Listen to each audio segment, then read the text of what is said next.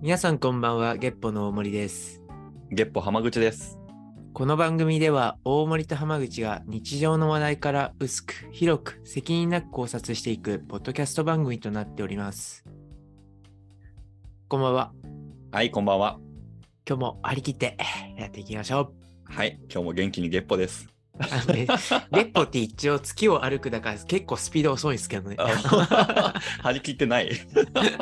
トロっていうか亀みたいな感じですけど。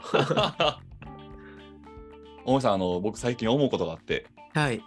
まあ、コロナが流行ってですね、うん。仕事の仕方とかちょっと変わったじゃないですか。だいぶ変わりましたね。ねなんか僕らの業界でもこう、在宅勤務の日ができたりとか、うん。あとはもう、ミーティングは全部こう、オンラインになったりとか、パーソナルスペースを保ったミーティングができるようになったんですけど、個人的にはすごいありがたいんですよ。もうすよ家でね。そう、だらだらしながらパソコンに向かって喋る。間違いない。はい、もうほんまにありがたいんですけど、この間、ふと変やなって思ったことがあって、ほうほうほう。僕、仕事の、えー仕事するときはちゃんとこうユニフォーム着て仕事してるんですよ。うーん。まあ、ポロシャツであったりとか、うんそんなユニフォームなんですけど、やっぱりミーティングのときはスーツとかワイシャツ着るんですよ。ああ、なるほどね。でもですよ、うんミーティング終わって一歩外出たら、僕はもうユニフォーム着てるんですよ。え、もう一回お願いします。もう一回お願いします。家でミーティング受けてるときはスーツ着てるんですよ。はい。でも、ミーティング終わって、じゃあ現場行きますってなったらユニフォーム着てるんですよ。え そうなんです。僕、家で、パソコンの前でミーティング受けるときだけ、スーツなんです。おもろいっすね。ユニフォームは何のためのユニフォームだみたいな。そうなんですよ。普通仕事ってこう、外出たときにスーツで行くじゃないですか。 うん。でも、外出たときは着ないんですよ、スーツ。あ、そうなんですね。そう、もうほぼ、その家の中だけしか着ないワイシャツを。え、それはスーツは禁止されてるんですかああ、禁止ではないんですけど、なんかスーツっぽいユニフォームみたいな。おー、スーツを模した感じの。なるほど ね。でも、そっちはちょっとこう、優しめに言ってダサいんで、優しめに言ってね。はい。 なので私はね、いつも違うユニフォームを着ているんですけど、うんうんいやー、これはもう今のこの世界情勢を受けての違和感やなと思って、うん。確かになんか合理化になってんのか、全然なってないのかみたいな。そうそうそうそうそうそう、一回ワイシャツ着て、スーツ着て、ミーティングした後に、はい、現場行きますってなったら、全部脱いで、もう一回着替えてみたいな。何をしてるんだ、僕はと思って。上の人たちは何も言わないんですかあ、言わないですね、そういえば。うーん。ね、見栄えよりも数字が大事みたいな。はいはいはいはい。やりやすい方でやってみたいな感じですね。なるほどね。そのユニフォームの話ではないですけど、あのよく聞く話はい。だし、僕もそうしてるし、あのよくある上、上半身はちゃんとしとるけ ど、はいズボうんうん。わかる。 ン、短パンとか、 スラックスみたいな。そうそう、寝巻きとか、うんうんうん。あれは楽ですね。楽っすねう。んもうあの、立ち上がるときだけカメラ気にしますもんね。そうですよね。まあ時々ね、その SNS とかでそのあたりミスってる人は見かけますけ ど、まあネタなのか、うん。そ本気でしミスってるのかは知らないですけどね。うですね。立ち上がったらもうパンツ一丁みたいな。そうそうそう そう、パンツ一丁っていうのをよう見ますね。よう見ますね。もういや切る切ることだけは忘れないようにと。そう。本 当に。マイクとビデオボタンはちゃんと押しましょう。間違いない。はい。で、この間その、オンラインのミーティング受けて、うん。で、その後、そのまま僕在宅になったんですよ。うんうん。で、夕方6時ぐらいですかね。全部終わって。はい。でそこから僕は買い物行こうと思って、スーパーに行ったんですよね。で、買い物終わって、まあ、信号がない横断歩道がたまたまあったんですよ。うん。でそこで、お母さん一人と、子供、小学生ぐらいですかね。子供が4人ぐらい立ってたんですよ。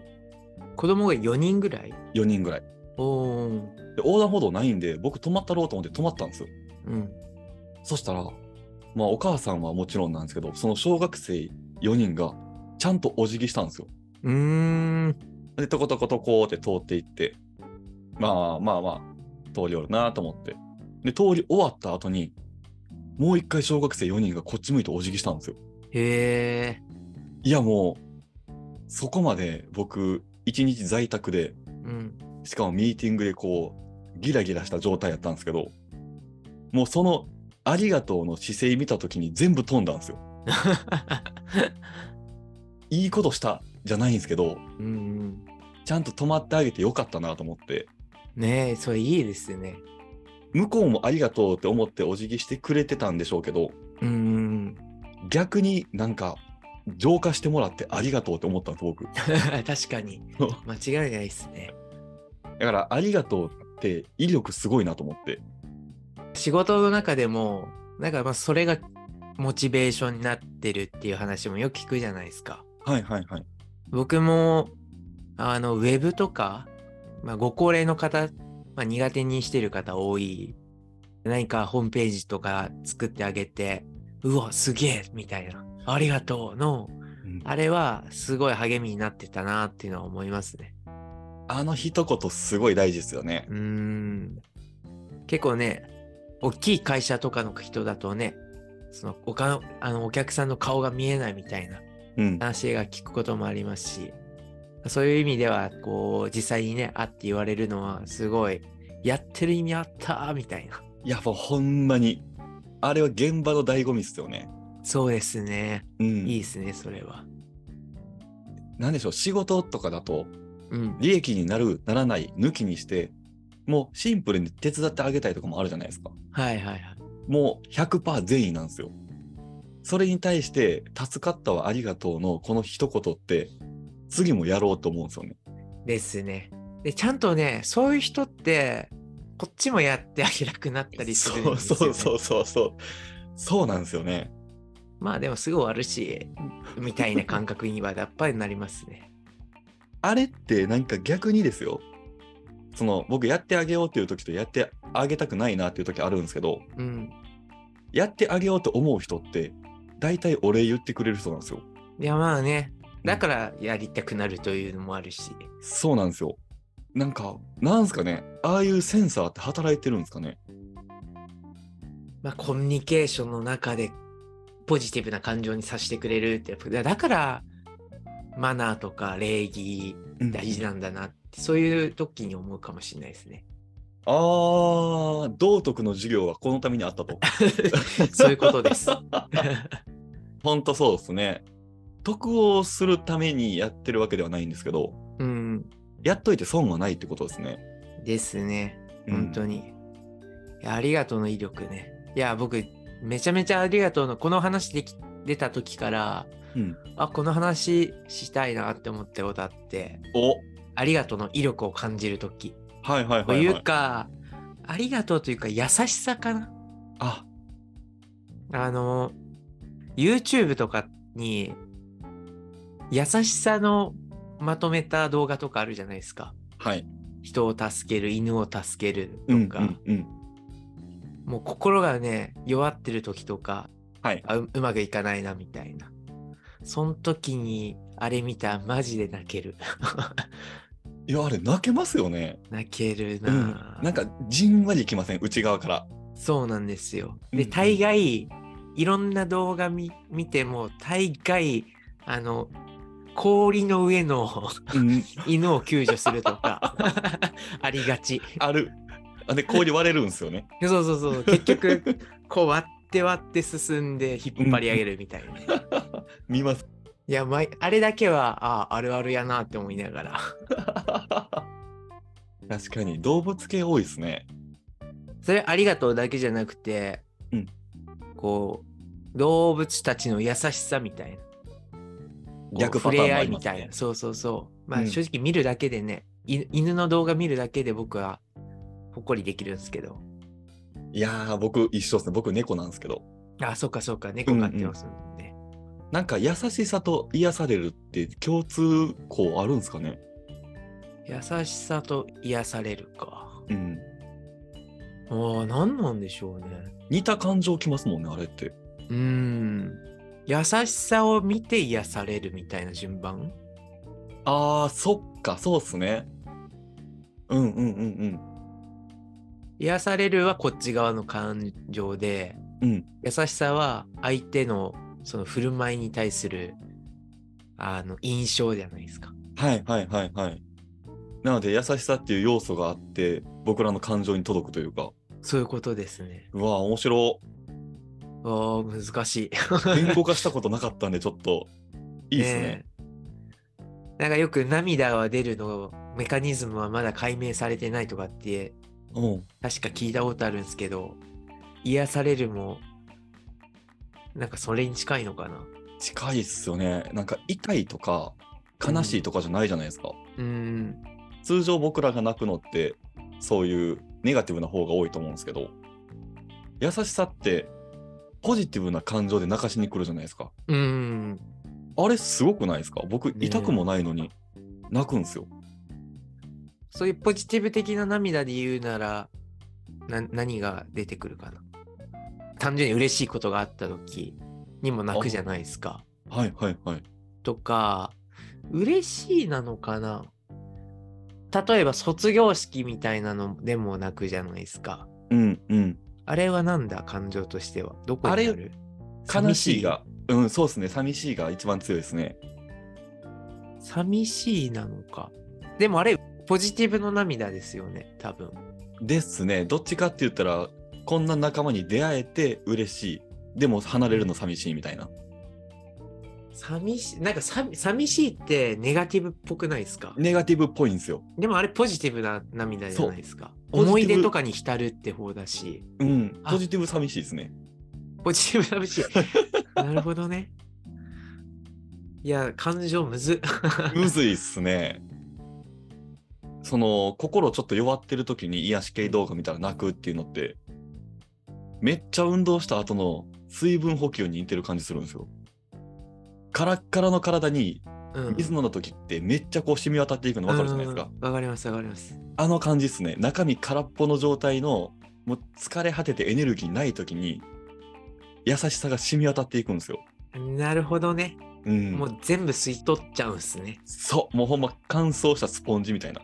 わかるなぁやから不感情に来るん足でしすよてる感はありますね確かに優しさに不足してるからとか、なんかその感覚はわかるやさぐれてるってなんかそういうの関係してるんですかねやさってついてるじゃないですか。やさぐれているってどういう意味だっけ感覚的にはわかるんですけどすさんでる的なやつですよね。やさぐれているいやしっかりこういう豆知識というかまあ知識をねお届けしたいです ねえー、いじけた様、投げやりな雰囲気などを指す表現。漢字あるんですかやさぐれ。うわやさぐれはうん家でなるほどねえぐれる不良化するがミックスされたようですって書いてますね。ミックス語なんだはええい。全然関係なかったですね、今回の話に。僕も今調べてるんですけど、うんまあグレルはまあまあそれもまた語源はあると思うんですけど前半の「やさ」さっき「家出」とかって言ったじゃないですかはい本来は「やし」なんか「香る」うん。っっていう感じ。じに具材の具うんに「し」は師匠とかの「し」はい。 「やし」不良などの隠語でさっき言った「家出」うんうん。を指す言葉。へへえ。え。不思議。そのヤシがなんかいまいちわかんない な。やしググりたいですね。何言葉のポッドキャストになって きた。流行りますかねあ、ヤシ。はい。縁日、祭りなど人手の多いところで見せ物などを興行し、または品物を売ることを生りとする人。敵や。敵や分かりやすいですねうーん。敵やがグレる感じですかいや、グレルはまた別うんやさぐれっていう一つの単語があるみたい。はやべえ、めちゃめちゃ難しいな。 まあでも放浪するっていうなんか敵やにちょっとね通ずるとこありますね。そうそう、印象としてはね、近いですもんね。はあ面白だから、やさぐれのやさは優しいが語源ではないっていうことですね。まあ、正直、さっきの解説を自分たちで言っていても、いまいち分かってないけ ど、い。そうそうそう そう。唯一分かったのは優しいからではないっていうことだけをお伝えができるかなと。 はい。一つ逆に勉強になりましたね。 はい。そうですね。あの、これもうでちょはっとない調べようっていう結論になりましたね。そうですね。これでね、台本がなく喋ってるっていうのが逆に伝わったと思います ね。間違いない今回まあ感情の話みたいな感じになってますけど、はいもう一個僕すごい不思議だなって思うのが1日ごとに感情変わるじゃないですか、 変わりますね。けど同じルーティンしてたりするわけじゃないですか。はいで別に何か嫌なことがあったわけでも、まあ、淡々と一日一日仮に過ぎてたとしても心の方は一定じゃなくないですかうん。ごもっともでうす。ん、なんでってすごい思う。本当ですね。起きた瞬間とかも結構違いますもんね。違います。もちろんね、その仕事でミスしたとか、嬉しいことがあった。だからその次の日の気持ちが変われば、まあわわかるんですけど、わかりますね。表面的にはほぼ変わらない日。まあ、うん仮にうんね、仮に。でフラットも、な。そう、フラットな日だとしても、なんか昨日と、なんでこんな今日イライラしてるんだろうみたいに、すごい後ろから自分を見ることもあったりして。客観的に見た時にそうですね。違和感あったりしますもんね。なんでこんなイラついてんだろうな今日なんかあったっけ昨日なんかあったいやないよなみたいなうんうんうん。ありますね。その感情の揺れというか。でもなんかまあイライラっていう言葉うん使うと強いですけど、来るんすようん。ありますあります。あれ何なんですかね。だって全く一緒なんですよ。起きてからのルーティンも一緒で、家出る時間も一緒で、うん、うんで、交通時間とかもほぼ一緒やのに、通勤時間とかも。夢とか関係してるんちゃいますああ夢ね唯一コントロールできないというか。ああなるほどね夢はね心の状態が多分反映されてるような気がするんでうん結局心の中でなんかいろんなこと考えて考えて昨日とは違う状態っていうのはまあ確かに理解はできますね。体調とかもあるんですかねなんかちょっと心拍数早いとか。あると思いますね。大森さん、朝ってゆっくり過ごせる派ですかバタバタする派ですかあさってあ朝のあルーティン朝。ね。はい。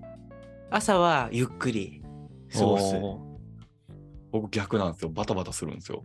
あもうあ。時間に追われるみたいな。多分僕が一日過ごす中で一番心拍数高いの朝っすね。秒刻みのスケジュールっす。ああかんあかんあかんって言いながら。 なるほどね。10時仕事スタートとかで、うんで最近在宅がやっぱ多いんでめちゃくちゃ時間長いわけですよ朝起きてからほんまにぐうたらしてますよそのリラックスする時間を多めに取ってるというか。かなあ無駄にしてるって言い方もできるかもしれ ないしその上でもやっぱ違うんですかそのリラックスした状態からスタートしても毎日の感情というか。感情は違いますねうーん最近を振り返ると何かしら感情を揺さぶるような出来事があったりするんで、いいことも悪いことも含めて、そっか。なんで一定ではないけど例えば集中力度で言うとルーティンができてきたから集中しやすくなったとかはありますねなんか習慣づいてきた体がみたいなああ。感情とは別の話ですけどちょっと、はいはいはいはい。えー、集中力上がるのが習慣化できるのは強いですね。そう最初在宅になった時全然仕事できなかったんですよわかるっすよ。はい。だって周りに魅力が、 そう誘惑が多いから 本当っすね。ただどちらかというとちょっとこれはやらないといけないみたいなうん仕事が増えてきて、あのやっぱそういう時は嫌おうなく集中しちゃうんではあ、切り替えがすごいですね。そうそうすると少しずつあそろそろやろうかなみたいなのは多分できてきてるんだとは思いますけど、うーん。なんかそういう、やらなければいけないことうん、って、ルーティン化したらめっちゃ強いですよ ね。そうですねできてんのかないやわかんない僕逆にルーティン化せん方がいいこともあると思うんですよ。趣味とか、やりたいこととかはいはいはいをルーティン化してしまうと、やりたくなくなることが結構多いんで、ああなるほどねいやそういう集中力を徐々に上げていくというか、集中力上がるっていうルーティン作れてるのは、マジで仕事上強いなと思いますね。そうですね仕事する上では効率上がるだろうなとは思いますねうん、羨ましいですね。 でもねすぐ崩れますからねこ れそうなんですか。そう多分何か大きな、まあ、在レギュ宅少しは、離れるだけでまた一からみたいなことになるんじゃないかなとは思います。この積み上げてきたルーティンが。うーん僕でも感情移入めっちゃするんですよ。あするって言ってましたね前はい。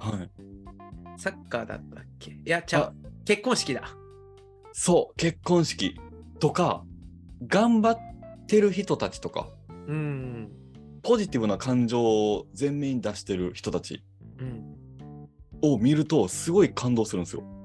うんわかりますわかりやすいところで言うと、甲子園とか、うん甲子園で負けて、一塁にヘッドスライディングして、そのままうずくまって泣いてるみたいな。はいはいはいわかりますあれも僕、めっちゃ頑張ったな、お前。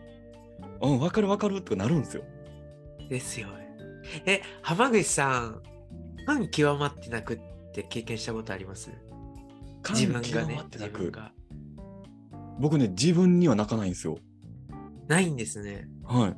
ありますう僕一度だけ鮮明に覚えてる瞬間があって、うん高校の部活最後の試合はいえー最後の試合ん。でめ珍しく試合前に円陣組んでお、あの、まあ、今日最後やっけん全員でやるぞみたいな頑張るぞ熱っ。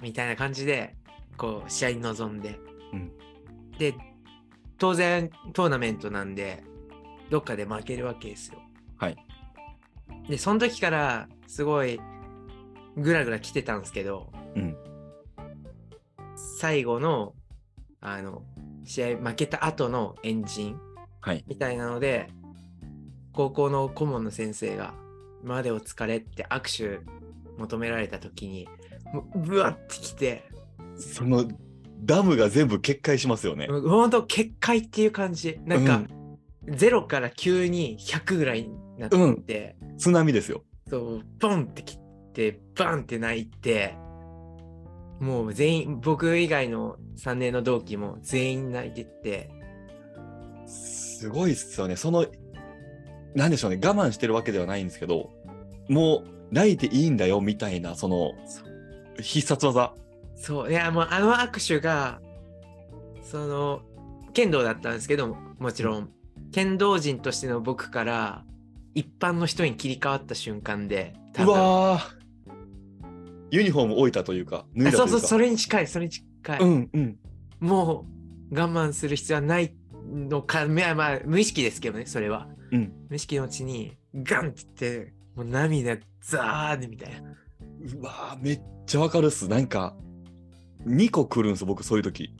うんもうこれで今まで我慢してたあれもこれもできるっていうのとそれら全部を排除して一点集中してたこれができになるみたいなああ、なるほどね。いや、もう、後にも先にもあそこまでスイッチ切り替わるほどにガンってきたのはなかったな。もちろん泣いたことはこれまでにもね、たくさんありますけど。人のことやったら僕すぐ感動してしまうんですけどうんうん、自分のことって泣けないんですよそれがめず珍しいのかな。人の見て泣けるってことは、まあ、感受性って言葉が合ってるのかわかんないですけど、共感性、なのかな、な、が高いわけじゃないですか。はい。共感性が高いと自分の感情は違うものなのかな例えば、大森さん、じゃあ、自分の誕生日に、うん。サプライズですごい仲の良いいい人たちが、こう、一斉にビデオメッセージみたいなのくれたときに泣きますあー、うるっとはきますね。あ、そっか。僕経験あるんですよ。はい。まあ、その誕生日ではないですけど、サプライズでしてもらったことがあって、うんうん。それこそ、今回の話の起こりだった、ありがとうっていう部類の、はい。うってきましたね。は あ。僕多分それ見てたら号泣してますね。うーん。いや、でどうなんだろうな。それこそ、以前のお話で、管理側管理の立場じゃないですか、浜口さんって。そのスタッフさんとかに、やめたらええやんみたいな 発言をしてたと思うんですけど、はい。直接は言わないですけどね。はい。あもちろんもちろん。でも、今の話を聞いてると、共感性は高いわけじゃないですか。うんうんうん。この誰かが嬉し嬉しい場面を見たら自分ももらってしまうみたいなはい。それを考えるとなんか一致しないなっては思ったりしたんですけどああ、あれはですね。やめたらええやんっていうのは、頑張らない人。ああなるほど、はい。で、ちゃんと頑張ってる人とかには、めちゃめちゃ協力します。なるほどねそうあ。よかった全員に無関心かと思っちゃったいやもう、基本的にはできる限りは助けたいですね。 ただう、んそうですね。それはまあ仕事の一環で、一環なんかなちゃいますもんね。今の話聞いたら、僕、感受性高いってなったら、あ、でも仕事であろうが、なかろうが、頑張ってる人多分、すべからく僕好きなんですよ。うんうんで好きな人には協力するっていうスタンスが、多分仕事でもプライベートでも変わらんってだけですね。なるほどね今なんでかなって思ってて浜口さんのはい紐づいたのが猫ってなんか関係あるんかなって思ったんですけど猫。猫を飼うことでうん。それは癒しなのかなでも優しさ優しさ指数みたいなのはなんか上がりそうな印象あるんだけどな見返りを期待しないっていう意味では、猫飼うのありですね。基本、見返りがない前提でこっちが、うーん、善意というか、施しというか、してる状態というか。うーんで、これを人に置き換えたときに、まあ、見返りないのが当然で、こっちがしたくてやってるみたいな。うんここで、仮に、ありがとうの一言が来た時の破壊力すごいですよね。まあねやってよかったっていう確。かに確かに。猫との関係性で言うと、やっぱりやす癒しなんじゃないかなと思いますけどね。ああ、そこもそうですね。だって多分ポジティブにさせてくれるじゃないですか、きなこちゃんは。ちくわです。毎回間違える。 3文字は合ってます。 ちくわちゃんね。そうですね。まあそういう意味では僕は癒されてるから、うん、そのさっきの話になった癒しはどっから来てるのかっていうと、優しさから来てるみたいな。うんだから何かを猫がしてるわけではないんですけど、優しさを僕が受け取ってるんでしょうね。うんじゃないかな。多分ね、気づかないうちにいろいろもらってんだろうなっていう、そのペットっていうのは。まさに猫の恩返しですね。ちゃいましたね。ちょっと映画がそのままリンクしてこなかったですけどね。ですね。またちょっと別ですね。タイトルだけ。うんうん。うんうんっていうのはあれですけど。あの、こんなくだらない最後を聞いてくれて、皆さんありがとうございました。ありがとうございました。感謝してます。